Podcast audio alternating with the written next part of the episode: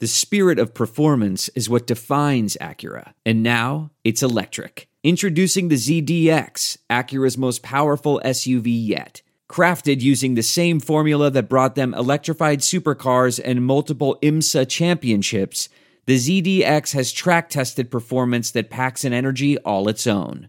Unlock the energy and order yours at Acura.com. This week on the Chicago Bears Review. Before closing the book on our AFC South opponents, we move on to the final chapter and take a look at last year's defending division champion in the one and only Houston Texans. Can the Texans get back to the playoffs, or are they back to second fiddle in the South?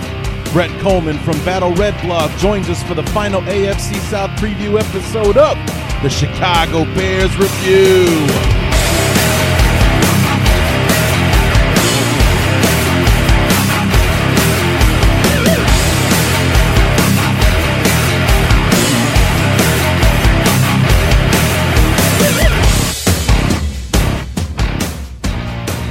Fourth and final AFC South preview, number six out of 14 preview episodes, getting you ready for our beloved's 2016 regular season. What's going on, everybody? Larry back for the Houston Texan preview, part number four of the AFC South opponent preview for our beloved Chicago Bears. Brett Kollmann from BattleRedblog.com on SB Nation be joining us here in just a few moments. Uh, just got done talking with him a few moments ago. Great talk that we had. A lot of information uh, about the Texans. And, you know, now that I've had a chance to talk to everybody, all four teams in this division, I can honestly say that if you asked me to pick who the division winner would be, honestly, I would probably have to go with the Texans. Uh, again, after talking to everybody and just the supreme confidence, and it's not really a, a homer thing that I'm getting where this team can do no wrong. You know, there's a lot of fact behind it, and and and I really think that as far as who is who is prepared to take this division, I really think it's the Texans are in the best position to to stay on top. As as great as uh, as Andrew Luck can be, um, I just think there's there's still a few holes on the defensive side uh, for the uh, for the Colts. They don't. You heard Josh Wilson say last time they they really don't have a pass rusher to uh, to speak of. And uh, even though they went out and made some improvements, the offensive line uh, for the Colts is still kind of up in, in the air right now. And Frank Gore is, is supposed to be the running back of the and and whatnot. It's, to me, there's just not enough there for the for the Colts to to finally take hold uh, and win that thing. I, you know, as as great as Andrew Luck is and will be, as far as I'm concerned. Um, I, I don't think he can. I think he can definitely get the Colts to the playoffs, but I don't know if he can win the division. Now with the with the way the AFC forecast is, it's probably a one and done as far not not, not as far as like in the actual playoffs, but I'm talking about one team from the South is probably all that's going to get in.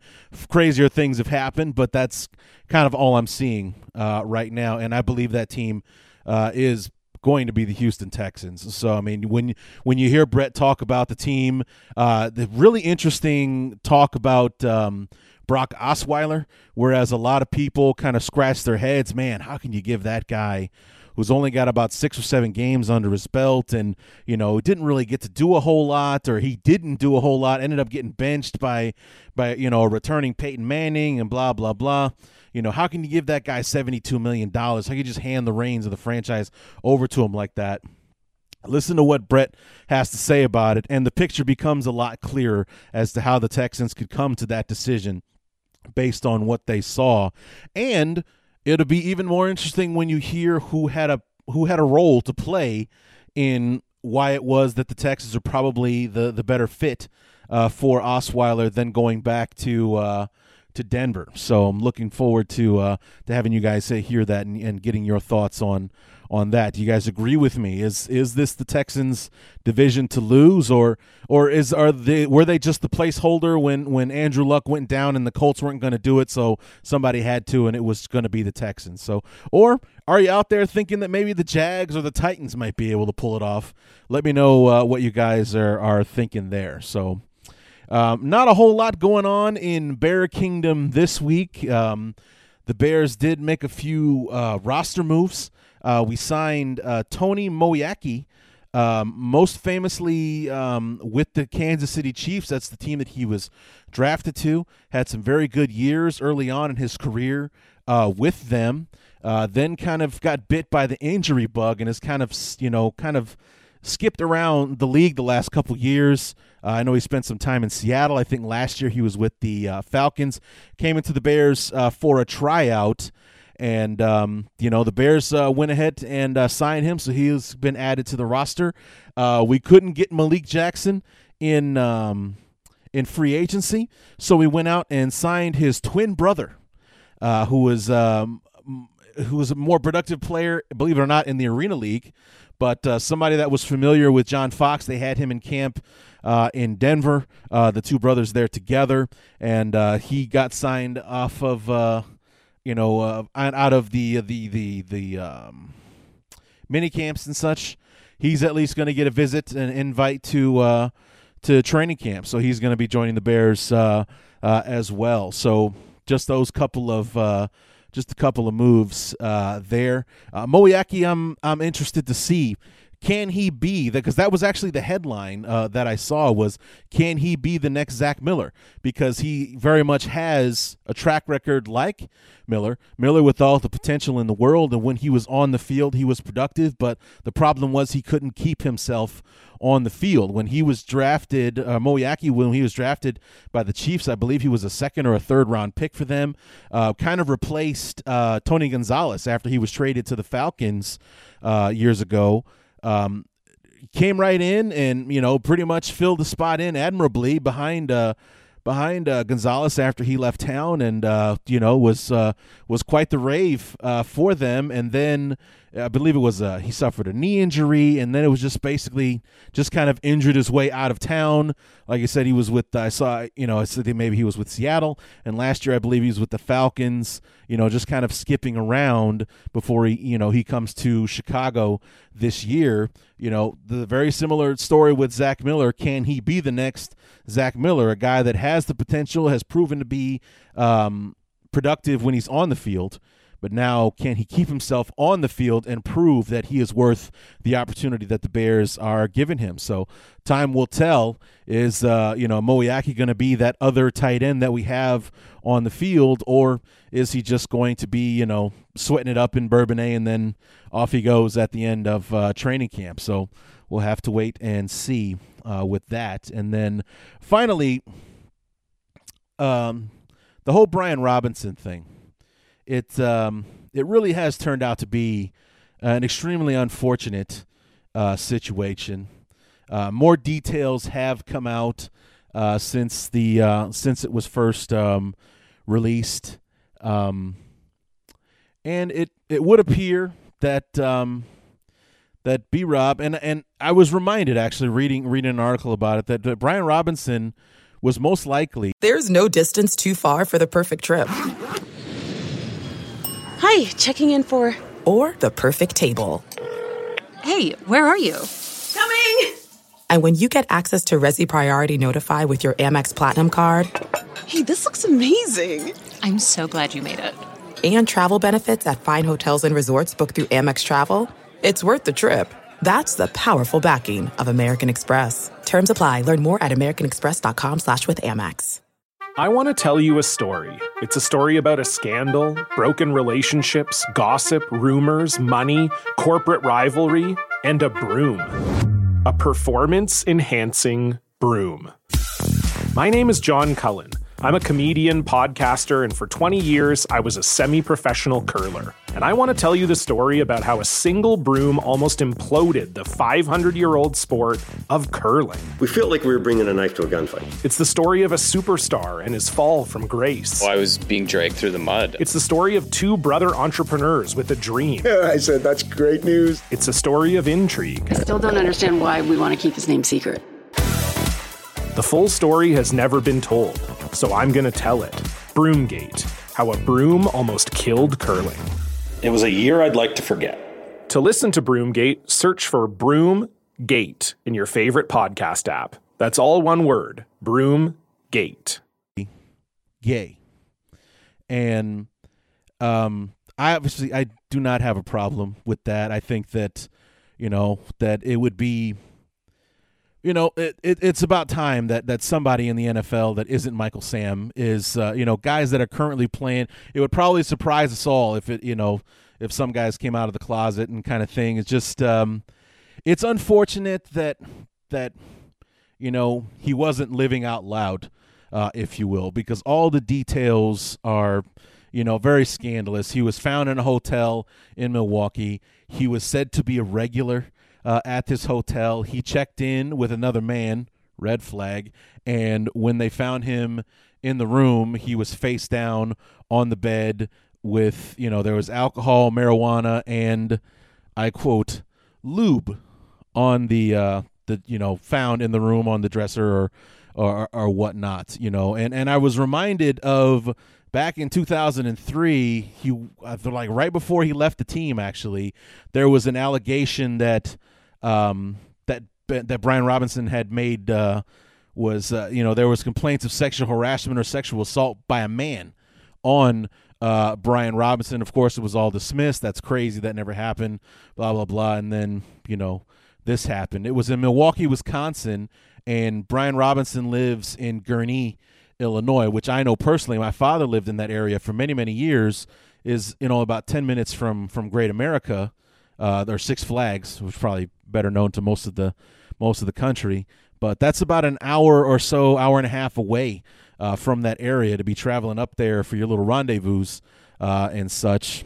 You know, easier said than done to be, you know, to come out and, and all that kind of stuff. I just think it's unfortunate that for the most part, this is how the world finds out uh, about something like that. You know, it just, you know, nothing wrong, nothing to be ashamed of. Uh, you know, this especially in this day and age.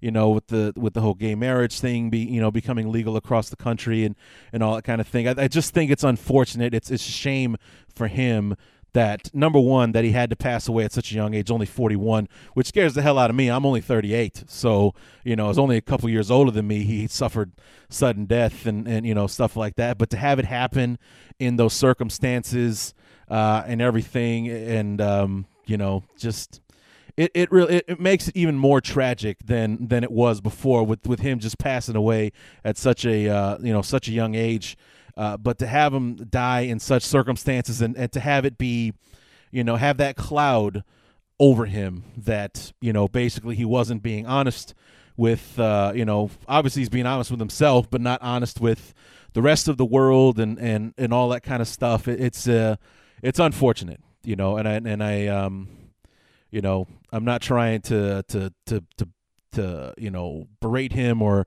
you know put him down uh, or, or, anything like that. It's just unfortunate to find out, or for the world to find out, or you know, to be able, you know, maybe at some point he wanted to tell the world that this is who he was, or you know, maybe he's bisexual, or you know, whatever the case may be. Um, you know, it's it's unfortunate that it went down uh, the way it did. You know, it's kind of going to cast a cloud uh, over everything else because of the circumstances uh, of his death, and um, I don't think it's fair. But um, you know, unfortunately, it happened the way that it did, and uh, you know, like I said, thoughts and prayers to to Bryan Robinson and to his family. Um, you know, going forward, it's uh, it's it's it's just too bad it happened the way that it did. So, anyway, sorry to bring you guys down.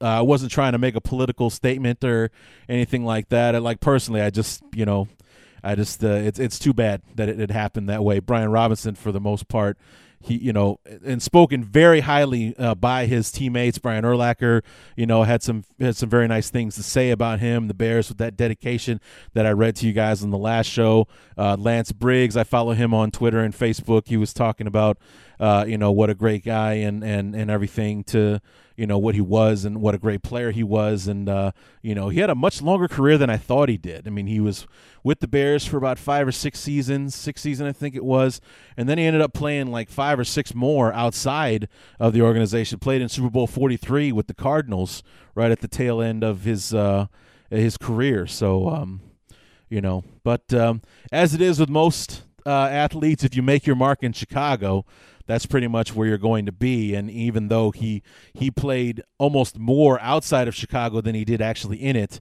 the Chicagoland area ended up being his home, living in Gurnee, just uh, about uh, 45 miles north of the uh, of the city. So, you know, like I said, unfortunate circumstances, and you know, kind of cast a cloud over everything, and you know, and and taint his name, and I don't think it's fair. So, just wanted to kind of put that out there. So, anyway, like I said, sorry to bring you guys down about that um, or anything, but um, let's go ahead and, and and get to why we're here. And we are here to close the book on the AFC South and talk about the Houston Texans. And we bring in our new friend Brett Kollmann from BattleRedBlog.com on SB Nation to help us preview the 2016 Houston Texans.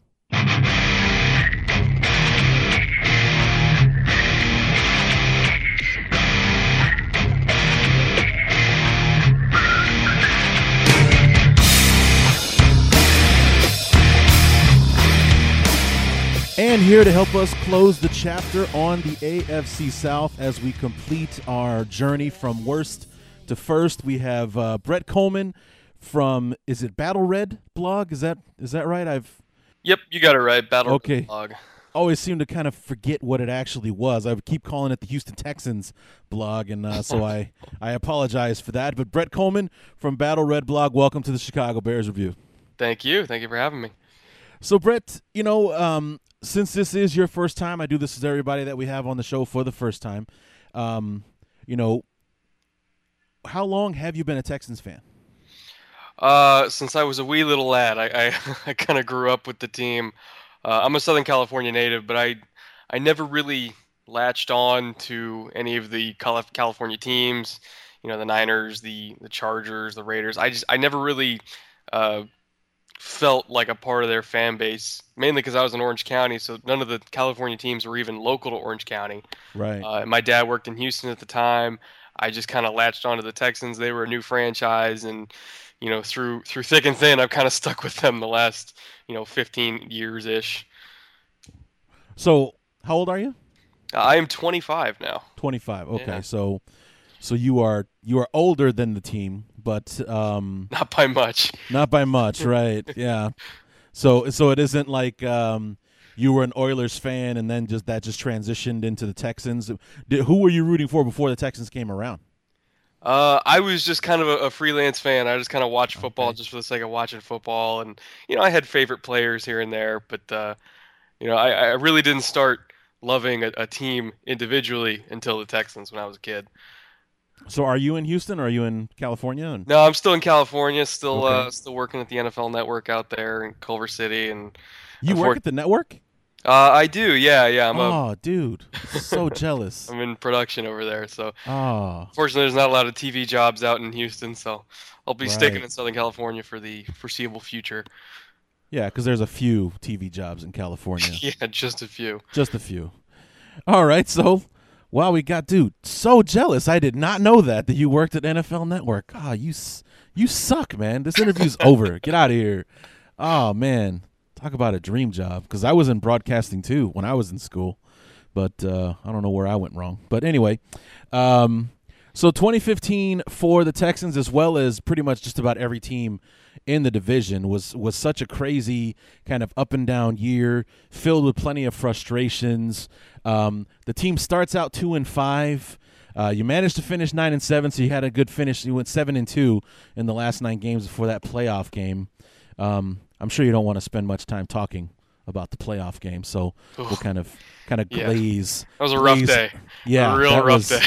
That was kind of you know the thirty to nothing at home in the wild card round. That's uh that's not one you exactly want to talk about very much uh, there, but you know talk a little bit about the year in general. I mean i watched i mean they were the they were the the the the, uh, the focus team on hard knocks last year. So we all kind of saw the beginning of the quarterback battle how uncertain o'brien seemed to be about naming um, hoyer the, the the starter going to week one only to just you know renege on that week two and then put Mallett in there and then that was pretty much like the tone for the year is that even though Hoyer played the majority of the games is, O'Brien never really seemed settled as to who he wanted under the under center Yeah, and, and that was kind of what really doomed them in the first half of the season up till the Dolphins games that they just couldn't really make a decision on who was going to be the guy. And uh, you know, there's the old saying: if you have two quarterbacks, you have no quarterbacks, and that's exactly what happened. They they they didn't feel confident in anybody on this roster when it came to the quarterback depth chart, and uh, it caused a lot of turmoil. Uh, it caused a lot of indecision, and uh, ultimately it negatively affected the team. And they really didn't start getting a lot better until Ryan Mallett was booted. And when Brian Hoyer became the uh, you know the unquestioned starter, the team could finally just put that issue to rest. They could focus on winning, and win they did a lot in the last half of the season. Yeah, I was I was looking at the at the schedule last year, and and I was looking at the first eight games because the Texans had the the bye week right dead center in the middle last year, and in the first eight games, only twice in the first eight games did the defense allow less than 20 points. Both games that you you were 3 and 5 in the first 8 games and in two of the wins, you know, that those were the only times that they scored less than 20, but in the second half of the season, you only allowed 20 points more than once. So what what what changed for the defense to where they actually, you know, went from being one of the most scored upon defenses in the league to actually finishing I think in the top 10 by the end of the season? One guy, Rahim Moore, and he was benched. He he led up four touchdowns individually by himself uh, in that horrific Dolphins loss of 50 okay. or more yards. By himself, he led up four touchdowns of 50 or more yards. He Isn't was he a safety. He yeah, he was the, the he was the free safety at the time, okay. and he was awful. And he only made it one year through his contract. The Texans signed him in uh, last offseason and they released him once he got benched in the Dol- after the Dolphins game. He never saw the field again. He was the worst player on the team, and then he was replaced by a second-year player, Andre Hal, who uh, he was converted corner to safety. Started out in the cornerback depth chart his rookie year as a seventh-round pick out of Vanderbilt. They moved him to safety just because they wanted to get him on the field, and he was phenomenal. He led the team in interceptions despite only starting half the season. He was great whether he was as a single high center fielder, whether they moved him down to play a little bit in the slot. He completely changed the defense by himself just by the fact that he was re- replacing somebody as bad as Rahim Moore. And, uh, you know, in those last nine games, five of those nine games, they only allowed six points. They snapped the Saints' touchdown streak of like 120 games. You know, it's the longest in NFL history, and they snapped it. Uh, just because as soon as Mo- as soon as Moore was benched, the communication issues went away. The taking bad angles to ball carriers went away. They weren't allowing these gigantic touchdowns anymore, and the defense became the best in the NFL. People talk about the Broncos being the best defense last year, but in the final nine games, they allowed eight fewer points per game than the Broncos, which is huge. They were by far by far the number one defense in the NFL as soon as Rahim Moore was on the bench. Like it wasn't even close. And of course, he's off the roster now. Most of the defense that that uh, really locked everybody down in that final half of the season, they're going to be returning. They didn't really lose any major starters. Andre is again the starter at free safety. They're trying to figure out who's going to start next to him. But this is a defense that is returning their entire core they're one more year in Romeo Crennel's system. They all communicate very well with one another. They have athletes all over the place. This is going to be an incredible defense in 2016. Well, then all of a sudden, I'm not looking forward to Week One, but um, you know, that's when we play each other. Hey, so that that, that Bears defense is pretty damn good too. Yeah, they are. You know, and it's it's all potential though right now. So I mean, until we actually see them on the field together, it's all it's all what ifs and isn't this you know can't this possibly be the most awesome thing ever? But we'll we'll see how it all uh, uh all boils down. You got Pernell McPhee. Yep. They they re- completely redid the linebacking core. Yep. They, they grabbed Leonard Ford in the draft. Leonard Floyd in the draft. You got a, a, really good young nose tackle in Eddie Goldman. Adrian Amos balled out as a rookie fifth rounder at safety. Fuller's a, a pretty decent number one corner. I mean, that's it's got the makings of, of a pretty good defense, a sneaky good defense. Yeah, I'm I'm cautiously optimistic though. So I mean, I'm I am definitely more on the positive side, but uh, you know, it's it's it ever and actually it's not something. It's not necessarily a, a bear fan thing. It's more of a football thing. Like if you remember back in 2011 when the Eagles had put that dream team together right after the lockout. Oh, yeah. You know, they went out and they signed Asomugha, and they, they got this guy, they got that guy. Oh my God, the Eagles are going to be amazing. They didn't even make the playoffs that year.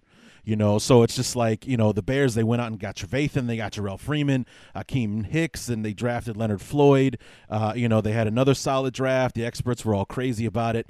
we'll see how it all happens when they get everybody together on the field uh, and everything like that. So it's like I said, I'm I'm looking forward to it. I'm super excited, but I'm kind of uh, you know kind of reining it in a little bit just because history tends to you know not treat things well sometimes. So we'll uh, we'll we'll see how that uh, how that all plays out. But um, you know, speaking of uh, of you know uh, you know actually one thing i wanted to ask before we move on from 20 before we move on is last year even though it was like what year 14 15 for the texans last year was the first time that you guys finally beat indianapolis in indianapolis. Oh yeah. i mean i mean i mean even back in in 2011 that that year that peyton had to sit out and they were the worst team in football one of their two or three wins was over the texans a playoff team in Indianapolis late in the season, it actually cost the Texans like home field advantage in the AFC. If you told me at the start of last year that Brandon Weeden was going to be the quarterback to finally beat Indy in Indy, I would have laughed in your face. Yeah. So, but how did it feel to finally get that get that hump, you know, get over that hump? Like that that's something that doesn't ever have to be questioned again is can we finally beat Indianapolis in Indianapolis? Do you think maybe it was a mental thing and now the team is finally over it? I think they prove they can do it with Brandon Weeden, so they think they can do it with anybody. Right. You know, I mean, if you're going to get the, the monkey off your back, especially with Andrew Luck was out, so, you know, people are going to say, oh, Andrew Luck wasn't there, doesn't count. I don't care. They did it with Brandon Weeden. It counts. It absolutely counts. It will always count. And if you can do it with him as your quarterback, you can do it with anybody. Yeah, I mean, because, I mean, that 2011 team was awesome. And, uh, you know that the, they they had it healthy in Arian Foster and Matt Schaub was the quarterback, and you know that thing just you just and it was like a Thursday night game, and and just you know Reggie Wayne had you know that that crazy game and, and all that kind of it was just in, insane the way that all I could not believe you guys didn't win that game. I was like, what? It's like this was supposed to be the year that they finally did it, but uh, you know, go figure. It took 15 years to finally get over over the hump on that one. So so now we move on to the off season. And the one thing that I really liked about the offseason was that looking at the way the Texans were aggressive in free agency, you wouldn't think this was a team that finished first place and made uh, the playoffs. And, um, you know, they go out and Lamar Miller, they sign Jeff Allen, and then the big move, which blew a lot of people's minds, um, Osweiler. They signed Brock Osweiler. Not only did they sign him, you know, 72 million over four years, 37 million guaranteed. You know, what were your thoughts when that was all going down and, and when it finally came to fruition? You know, uh, conveniently enough, last week I, I put out a, uh, a film room episode on Brock Osweiler, my thoughts on his first seven starts with the Broncos. Uh, it came out to a, a very lengthy 27 minutes, but it was about as thorough as I could possibly be on my thoughts on him. And really, it boiled down to the fact that he was very limited in the Gary Kubiak offense. There's a, a difference between the Erhardt Perkins offense, which is what the Texans run, it's the same thing that the Patriots have run forever. Um, the Bears ran it last year with Adam Gase, which some believe that's why Jay Cutler had such a great year because it gives the quarterback so much freedom. So, you know, Houston runs Erhardt Perkins. Kubiak has always run his same zone run scheme, West Coast passing game. It's very, very limiting compared to the Erhardt Perkins offense because in the Erhardt Perkins offense, any single personnel group, any single play call with one word can become anything else. As soon as the quarterback gets to the line of scrimmage, he's going to be looking at what the defense gives him, and he'll change the play based on that to attack a certain weakness. It's what Peyton Manning's done forever. In the West Coast offense that Kubiak runs, you get a double call. You get a run call and you get a pass call based on the front, based on the coverage. You might change it, you might not. But you can't really adjust individual routes. You can't put in individual concepts to attack certain things you see because you just don't have that same kind of freedom under Gary Kubiak.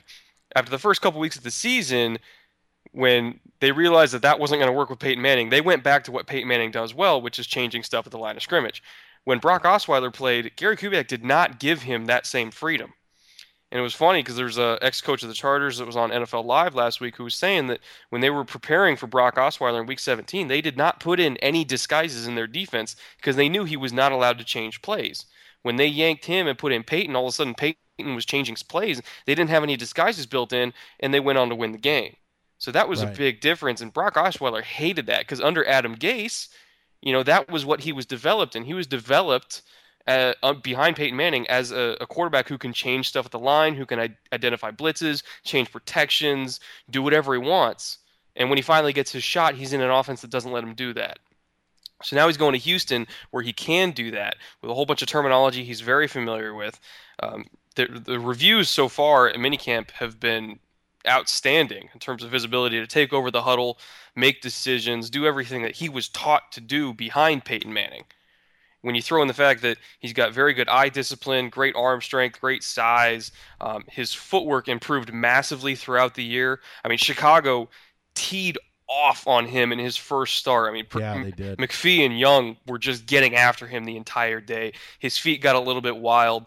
Um, which you know to be expected in his first start going against a pass rusher like Pernell McPhee, you kind of expect that.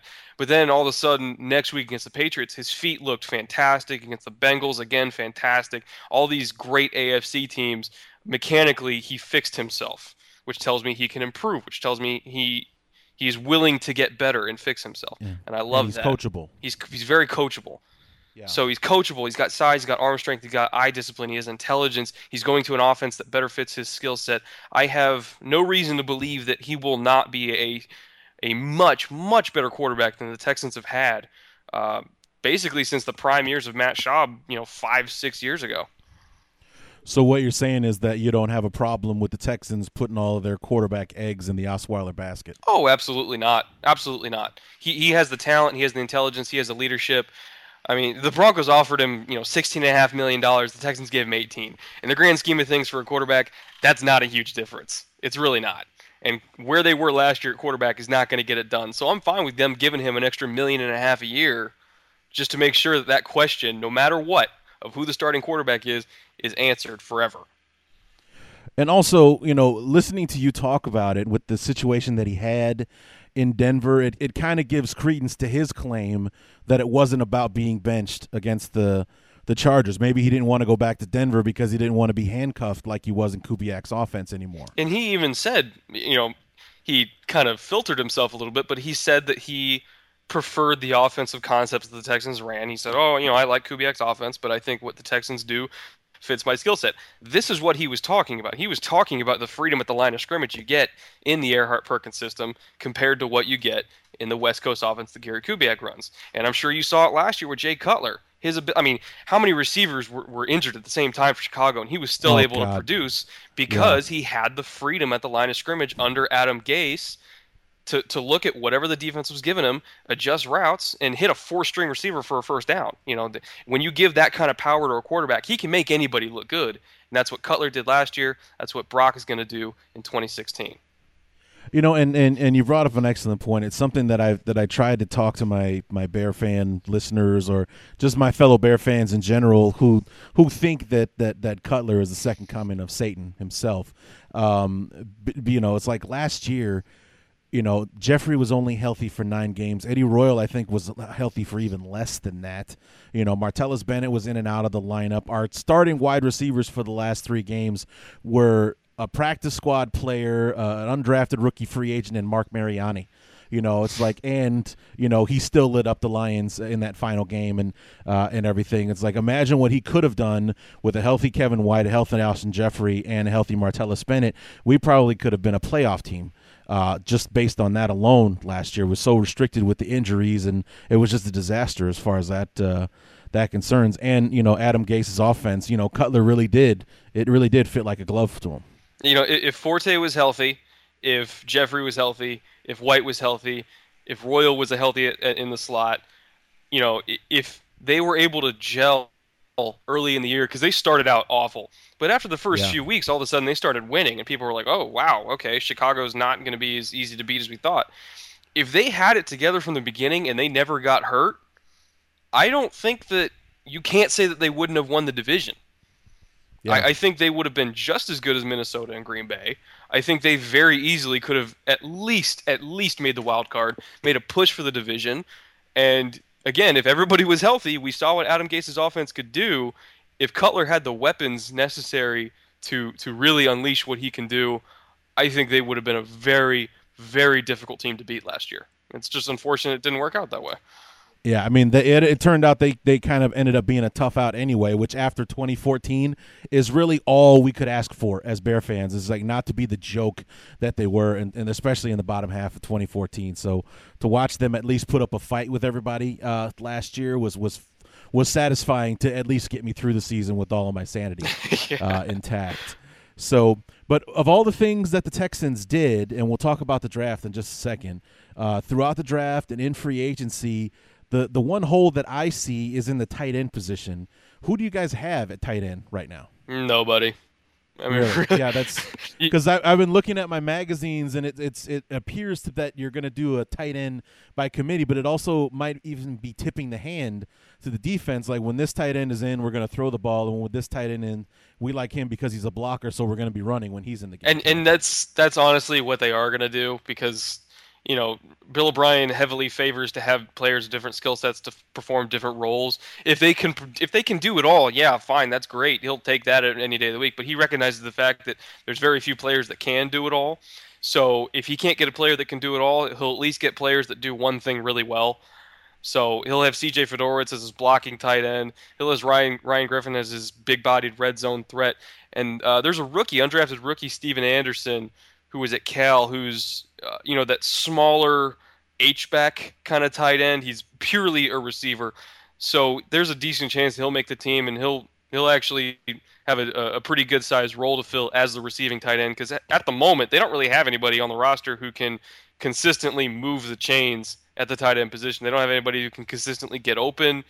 Uh, it, it's kind of you have two big bodied run blockers and, and Stephen Anderson. So we'll see what he can do next year as a rookie but the vast majority of the of the passing production in this offense is going to be from the wide receivers and from the running backs. So moving on to the uh, to the draft, um, Todd McShay in love with what the guys did. I remember he talked about that throughout the entire process, from the moment you guys took Will Fuller in the first round to taking uh, that running back Ervin in in the fourth round. He just went on and on about you know I love what the Texans are doing. I love what the Texans are doing. Were you on the same boat as it was happening, or was it something that you had to analyze and go back like you know what they did they did do pretty well? You know we, we expected them to take a receiver in the first. I didn't expect uh-huh. it to uh-huh. be Will Fuller, but we expected them to take a receiver in the first. What we did not expect was for them to take basically anybody they could get their hands on that ran sub four four, and I loved it. I didn't expect it, yeah. but I loved it. And what O'Brien said after the draft was that every single receiver in his offense, one through five, he wants to have a different skill set. Something that they can do really, really well, like I said with the tight ends, that maybe the rest of their guys can't do well. And he does that because they run a game plan offense. They're going to craft their specific plays that they're going to run every single week and the concepts they're going to highlight based on whatever the defense they're facing, whatever their weakness is if they don't have speed at corner, that's going to be a Will Fuller week because he's going to be able to blow pot, blow by any corner that runs, you know, above a four four five. Basically, he's got that extra step on them. If it's going to be against small corners, it's going to be a Jaelen Strong and DeAndre Hopkins week. If they have a weak nickel corner that, like maybe they can't guard the slot as well, that's going to be a Braxton Miller and Cecil Shorts week. Whatever a defense does not do well he now has somebody with a specific skill set that is tailor made to exploit it. That's why they went so heavy on weapons, is because they didn't have anybody outside of DeAndre Hopkins with any sort of marketable skill set. You had Jaelen Strong, who was, you know, theoretically that big bodied guy, but he hadn't really done anything yet. He's gotten rave reviews in camp so far, but again, you couldn't really rely on just Hopkins and just Strong. You didn't have anybody with deep speed. You didn't have anybody who could really destroy people from the slot. They didn't have a pure receiving tight end. They didn't even have a great running back once Arian Foster was gone that could catch the ball. So they got Lamar Miller again, somebody who could operate as a receiver and, and, and hurt defenses that maybe don't have speed at linebacker.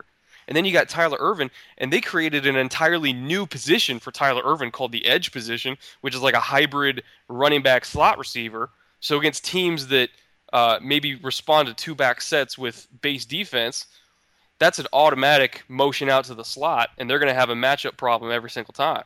So again, he he has all these weapons with all these different skill sets. So whatever you do, no matter what, you're going to have a weakness to somebody on this team. Wasn't Ervin one of the ones that uh, had scored like 60 touchdowns or something like that? Because uh, I think like in the fourth round when they got chosen, there were running backs that were chosen back to back, and these guys combined scored like 120 something touchdowns in their career or something like that. He, he's pretty high up there on the San Jose State leaderboards. I'll tell you that much. I mean, he was a returner. He, he returned kicks. He returns punts. He was a, a receiver there. He was a running back there. He did literally everything, and that's what he's going to do in Houston. Is basically whatever a defense doesn't do well, they're going to put him at that position that week, and I, I really can't wait to watch. So you are salivating over the possibilities of this uh, of this offense and what they can do. Oh, absolutely. Because uh, you know they, they face a lot of good defenses next year. They face the Vikings. You know, obviously the Bears. I think they'll be a lot better. They face the Patriots. They face the Bengals. You know, a lot of great, great defensive players. Even you know the Broncos, the Chiefs, the Raiders, the whole AFC West slate. But now they have again a lot of speed and a lot of guys with very specific skill sets. So even all these great defenses, they're not going to be great everywhere. Every single elite defense has at least one weakness. All of them do. There's no perfect defense. So now they have somebody week in and week out that they can turn to, regardless of whatever defense they're facing, that they'll get a matchup they like. So speaking of uh, defenses, we'll flip it over into the to the more solid, more consistent unit on the team because at you know looking at the, I mean, just in that wild card game, you know there was only so much the defense could do um, with Brian Hoyer. Um, I, I, was, I, and I think I, I, jokingly put on Facebook at one point. I wonder how much money Hoyer has on the Chiefs in this game. you know, because he went on a string, like he threw like five interceptions in a row or something crazy like that. You're giving up punt return or the opening kickoff was a, it was an opening kickoff, wasn't it? Yeah, touchdown. First play of the game. Yeah, so you know that, that just set the tone right away that this wasn't going to be Houston's day you know, offense and special teams really let you guys down uh, in that uh, in that in that playoff game. But the defense has always been there for you. JJ Watt had surgery to repair a few different things. What's his what's his prognosis? Is he going to be ready for training camp? Is he aiming for week 1 and what's the what's the story with him? He should be ready for training camp, but you know, as is tradition, they're not going to play him at all in the preseason. They'll probably let him take it light during training camp cuz it's JJ Watt. You know, they know they don't really have to do anything. He's going to show up. He's going to be a beast. I mean, he's he's so good at this point. Yeah, he's so good at this point. Like you you don't really coach him anymore.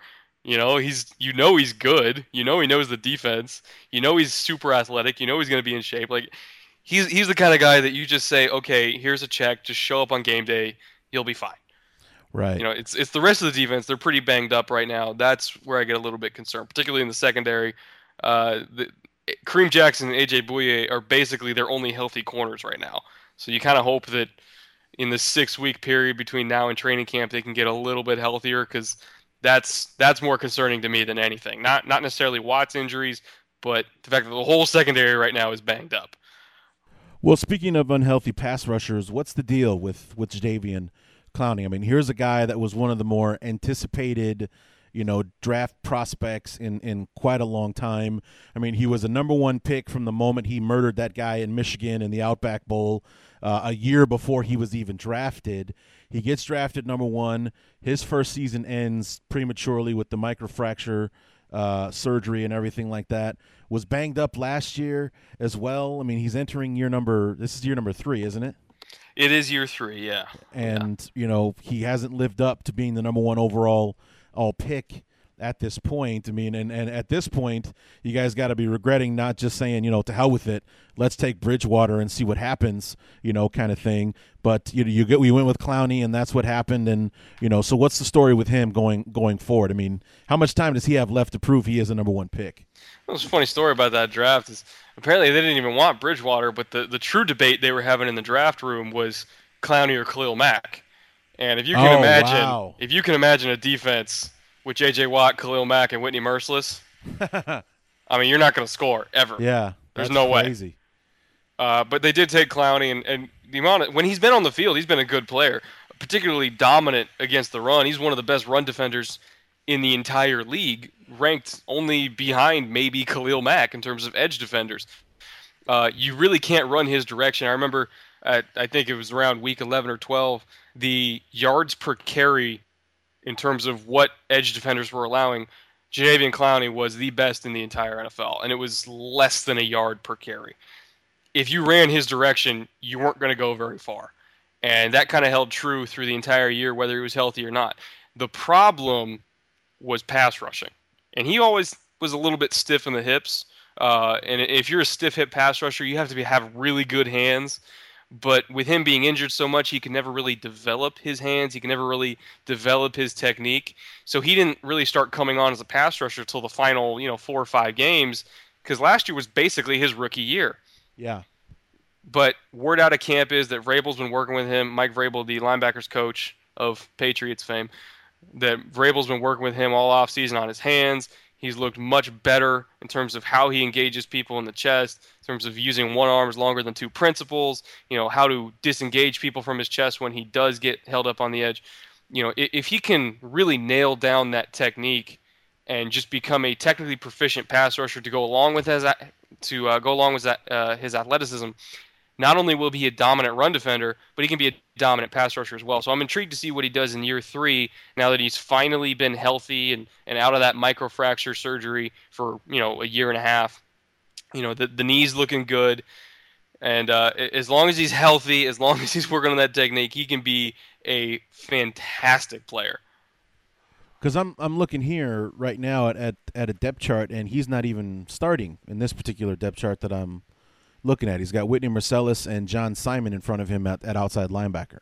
Yeah, Simon played on their strong side. He was their Sam linebacker, and, and they did that because he works well with J.J. Watt. J.J. Watt likes working with Simon because Watt freelances basically on whatever play, uh, any play he wants to. So, you know, if they're trying to cut him one direction, instead of trying to ride the cut and get to the front side of it on his own run, he'll just backdoor it which most defensive ends are not allowed to do. You have to maintain your gap discipline. But he's so good and he's so athletic that the Texans just say, do whatever you want to do and we'll cover you.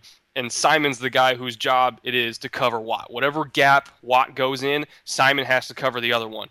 And uh, he knows that Watt's going to freelance, and Watt is very comfortable with his communication with Simon because he knows that whatever he does, Simon's going to have his back. On the other side, Clowney and Whitney Mercilus are the uh, they call him the jackbacker, the weak side rush linebackers. Uh, Clowney, depending on the week, he seemed to start uh, mainly because they like him in run defense better. But Mercilus was their designated pass rusher, and he was a much much more productive pass rusher than Clowney. In the games that he was starting ahead of Clowney when Clowney was hurt, you know, he racked up 12 and a half sacks on the season, basically as a rotational player and as a, a five game starter, which is pretty damn good. Yeah. That means you're not getting a lot of snaps, you're not getting a lot of opportunities to start, and you're still putting up Pro Bowl numbers. So he's a guy that, uh, on occasion, they would have packages of Watt, Mercilus, and Clowney, on the field at the same time, and it was really fun to watch because Mercilus can kind of rush from anywhere. He does whatever he wants. Again, as a as a freestanding linebacker, and uh, I, I saw a couple snaps against Atlanta where he just buried their interior defensive lineman because he's so strong. And uh, I, I really can't wait to see what they do with all three of those guys next season because, again, Simon's probably going to be the starter at Sam. So Mercilus and Clowney are going to be splitting snaps at Jack linebacker with maybe a, a triple outside linebacker look on passing downs. And, uh, you know, they're, they're so creative with all three of them. I really can't wait to watch what they do. Yeah, Romeo Crennel really likes to get uh, get creative at times. oh sure. yeah, he's got the talent too. You might as well. Yeah, so just looking at the uh, at the schedule real quick. Obviously, you got the Bears week one, so that's the one that we are looking forward to. But um, you know, one of the pitfalls of finishing in first place means you have to face everyone else that finished in first place. Um, you got uh, New England on Thursday night, week number three. That's going to be probably like your first real big test uh, of the season. You have Cincinnati week 16. Uh, that's a home game though, so that'll be That'll be interesting to see. I'm, I'm wondering what the stakes are going to be for that game. Week 16 uh, at home against Cincinnati, two first place teams that would possibly be in first place going at it at that point. And then, of course, you have the first game ever, or actually, it's probably like what the second game in in Mexico City uh, against the uh, against the Raiders uh, on Monday Night Football. That's uh, interesting. Anything else in the schedule kind of jumping out at you for this season? I mean, that game at Lambeau has the potential to be incredible especially yeah. if the Texans are as good as we think they're going to be. If the Packers are as good as we think they're going to be, I mean, playing at Lambeau is very hard to win. as it is, but uh, especially when Aaron Rodgers is playing like Aaron Rodgers can play, and that that has potential to be an incredible game. They have five primetime games, by the way, the Texans do, which is the absolute max, which tells you that the schedulers think the Texans are going to be pretty damn good because they don't put you in five primetime games unless they think that you're going to be worthy of that. And and all these primetime games, you look at the Bengals Week 16, Raiders in Mexico City. Uh, you got uh, Monday night at the Broncos. You have Sunday night hosting the Colts. Uh, they have another Thursday game against the Patriots. I mean, all these great AFC teams that are all playoff teams in their own right. Maybe even the Raiders as a playoff team. I mean, this is going to be a hell of a schedule to try to get through. I mean, the, the, every single week, every single week is going to be a tough challenge. Even the Jaguars, you know, playing twice against the Jaguars, they're so much better than they were last year in terms of the talent yeah. they've acquired. You know, this, this might be a case of where it's a 10 and 6 team where you think, okay, yeah, 10 and 6, they're okay. But just to survive this schedule and get to 10 wins, I think would be a success. Just because looking at all these great teams they're going to have to face, oh, that's going to be a tough season. You know, and, and, and you lead me right into my next question, and I've asked this of everybody that I've spoken with uh, so far uh, about the about the AFC South. Just you know, from where they were a year ago, the division as a whole. You know, just and you know, all due respect, the Texans did not help the reputation of the AFC South by the in the in the playoff game you know, because it was very much viewed upon as like, well, the Texans are going to the playoffs simply because somebody from the AFC South has to. You know, they they were there, and then that Kansas City game fell apart, and you know, in a heartbeat, and didn't help matters much as far as the AFC South being a joke last year. But everybody went out. The Texans being aggressive both in the draft and in free agency. The Jaguars did the same thing. Tennessee did most of their heavy lifting in the draft with, you know, after they gave up the number one pick and everything. You know, what do you think the AFC South as a whole is going to look like this year. I mean, it just seems like everybody's kind of brimming with potential, and uh, you know, it's it's one of the more interesting storylines that I'm looking forward to going into this season. I think it's going to be a bloodbath. Yeah, I really do. I think this is going to be a division that cannibalizes itself. I don't think there's going to be a 12 win team in the division because I think they're all going to be trading wins and losses with each other, mm-hmm. especially the Jags and especially yeah. the Colts because they're going to have Andrew Luck back. This is this is going to be an absolute bloodbath. And uh, you know, it's kind of the same thing. People were ragging on the NFC West a few years back, you know, saying, "Oh my God, the NFC West is terrible." All of a sudden, 2012 happens, and three of those teams explode. And now you look at that division every single year like they're one of the best in the league. So you can go from a laughingstock division to a dominant division in one year. We've seen that happen a lot. Yeah. And uh, I, there's a, a very good chance that the South, the AFC South, that is, is going to be the division to do that next. Especially when you look at all the quarterbacks there. Every single quarterback is either uh, uh, proven to be elite or damn near elite, or has the potential to be elite. Luck, Bortles, Mariota, Osweiler, all four of them are incredibly talented. All four of them have a lot of weapons to work with. I mean, th- this is going to be a sneaky good division. Even the worst team in the division, the Titans, I think, can get some some good wins against decent quality AFC teams. They got a lot better this offseason too. So don't put this division behind you just yet. I I really think the Bears are going to be uh, in for a surprise when they face all four of these teams next year. Yeah, I mean that's what we were saying at at the end of last season was, you know, man, I wish we could have played the AFC South in 2015 because you know not saying that I knew all of this was going to happen but I would much rather I mean looking forward to it after we had the NFC West and the AFC West last year is what the Bears had to battle their way through in year 1 with John John Fox. And and knowing that we had the NFC East and the AFC South arguably the two worst divisions in football last year that's what we had to look forward in 2016. But after all these teams have had their chance to improve upon themselves and do this, that, or the other, you know, it may not be the the easy schedule that we thought it was going to be. You know, and it never is. You know, you think it's going to be that way, but you know, off seasons do happen, and and uh, we'll have to wait and see if it really can uh, come help but uh, you know, I, I agree with your assessment. It very well could be a bloodbath, like you were saying a minute ago. You know, the division winner might only be a ten and sixteen, but that's going to be a battle tested. 10 and 6 team that could be just a, ready for just about anything oh, when it goes to the playoffs. Nobody's going to want to play whoever wins the AFC South. I'll tell you that much. Nobody's yeah. going to want to play them because they're yeah. going to they're going to be through a gauntlet. They're going to be battle tested, and there is nothing that all four of these teams from the AFC South are going to see in the regular season that uh, is going to be any better in the playoffs. They're they're going to be facing everybody, every elite team they're going to be playing against. So they're not going to see anything different in the postseason than they saw in the regular season. They're, it's going to be rough.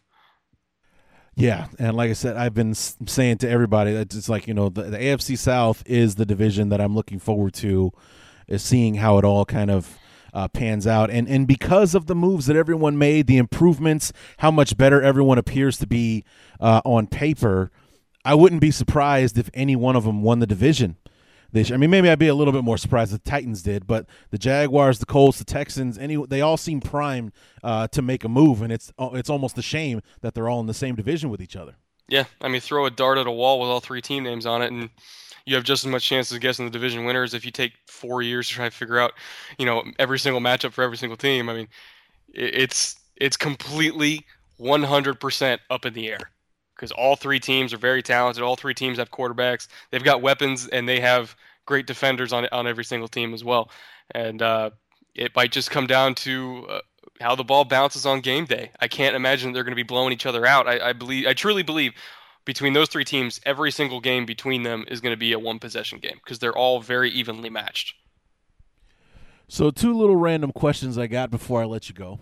Um, my listeners have heard me say this a million times, but I am a self professed uniform snob. Okay.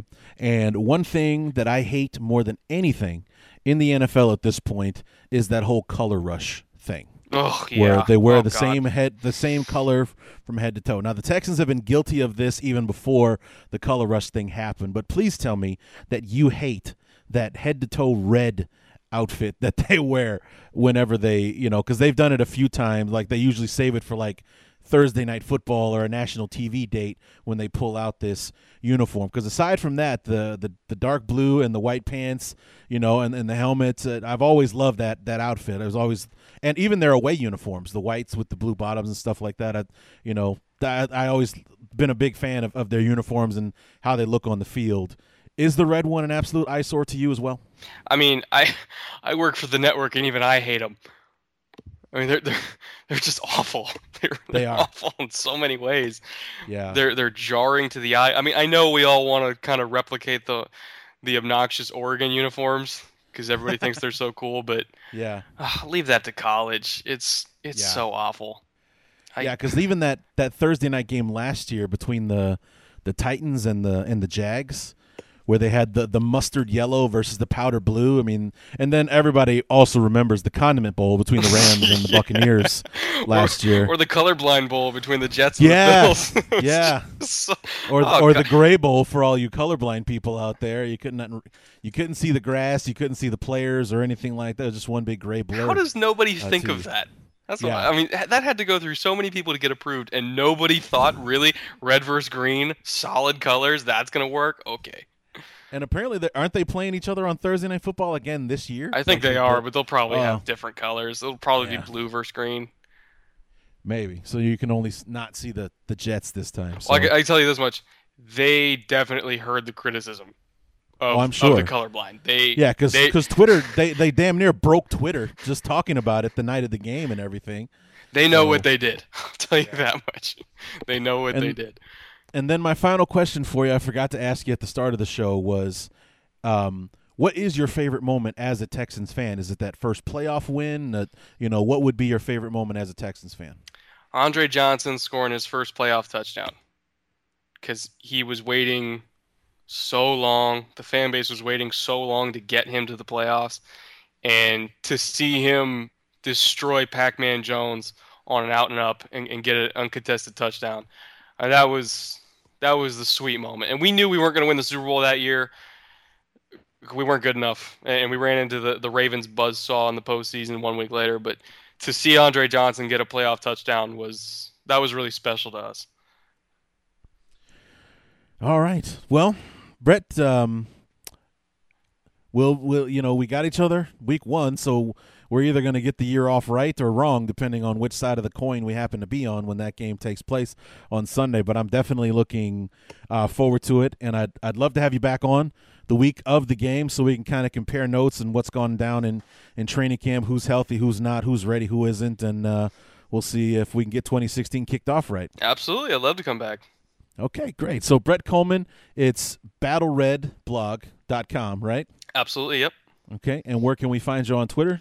Uh, you can find me on Twitter at uh, twitter.com slash Brett Kollmann, or you can find any of my uh, video X's and O's breakdowns on youtube.com slash Brett Kollmann. Uh, it's uh, K O L L M A N N, and uh, I have various episodes up there. My next one you'll be very interested in because it's on Pernell McPhee. Because uh, oh. I'm, t- I'm, taking a look at all the defenders, the, the top flight defenders the Texans are going to be facing next season. He was the first one that stuck out to me as, as somebody that made you say, "Oh crap, we gotta we gotta play against Pernell McPhee." So that'll be my next episode, and uh, I'll make sure to shoot you a link when that happens. Yeah, I was gonna say, make sure you make sure you tag me that on on, on Twitter so I can spread that uh, spread that about. So so thanks so much, uh, Brett, uh, for being on the show. We look forward to seeing you first week in uh, September. See you then.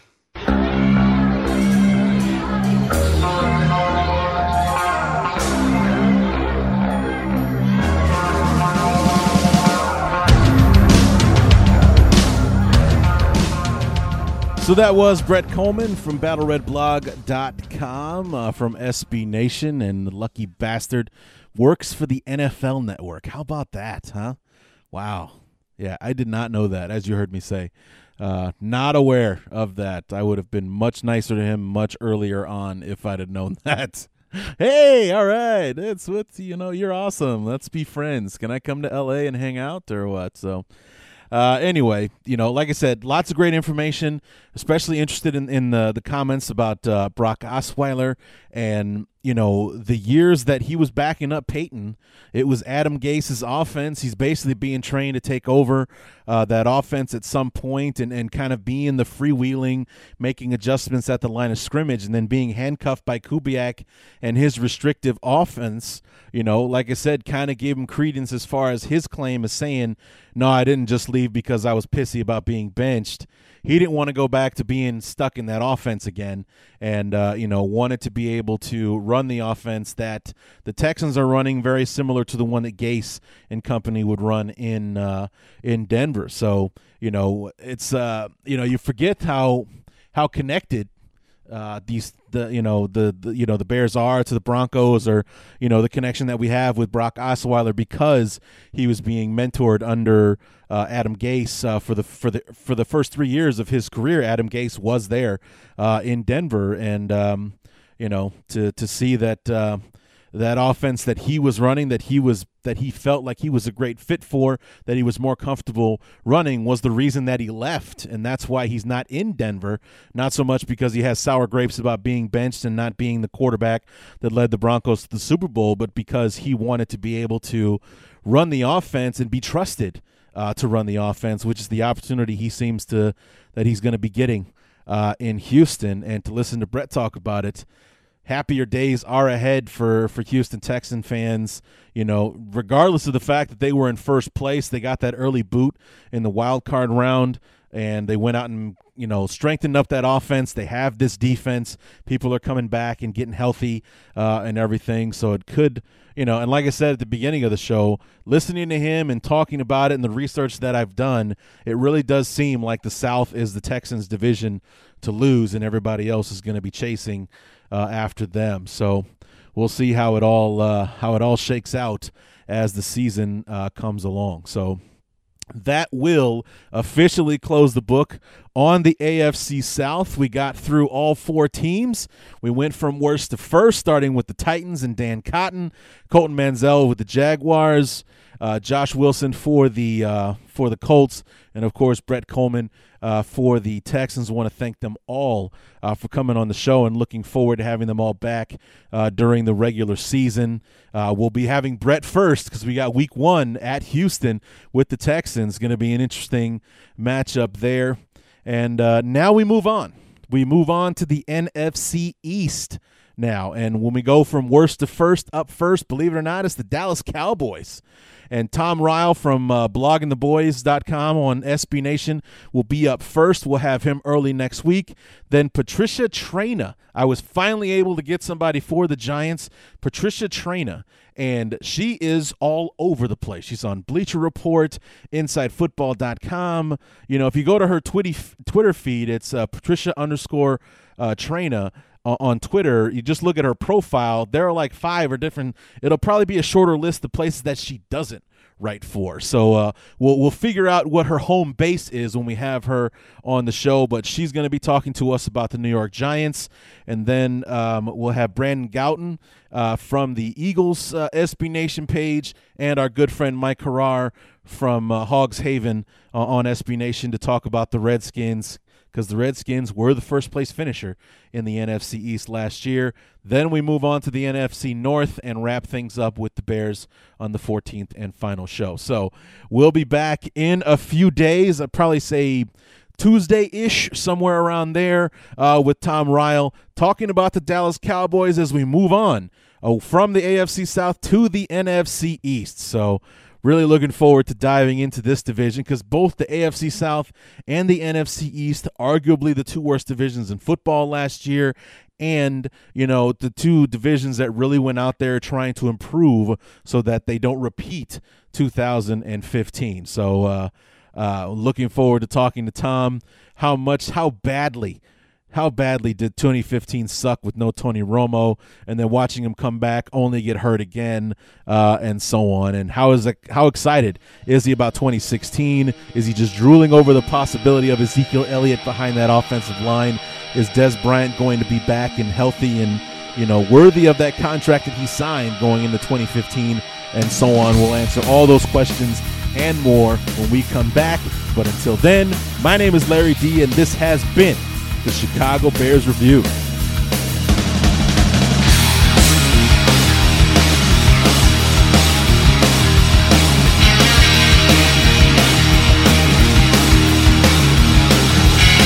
I live for the meet, I live for the day, doing my thing and you're doing your own yeah. Do what I wanna get. Look around. You can find cars like these on AutoTrader. New cars, used cars, electric cars, maybe even flying cars. Okay, no flying cars, but as soon as they get invented, they'll be on AutoTrader. Just you wait. AutoTrader.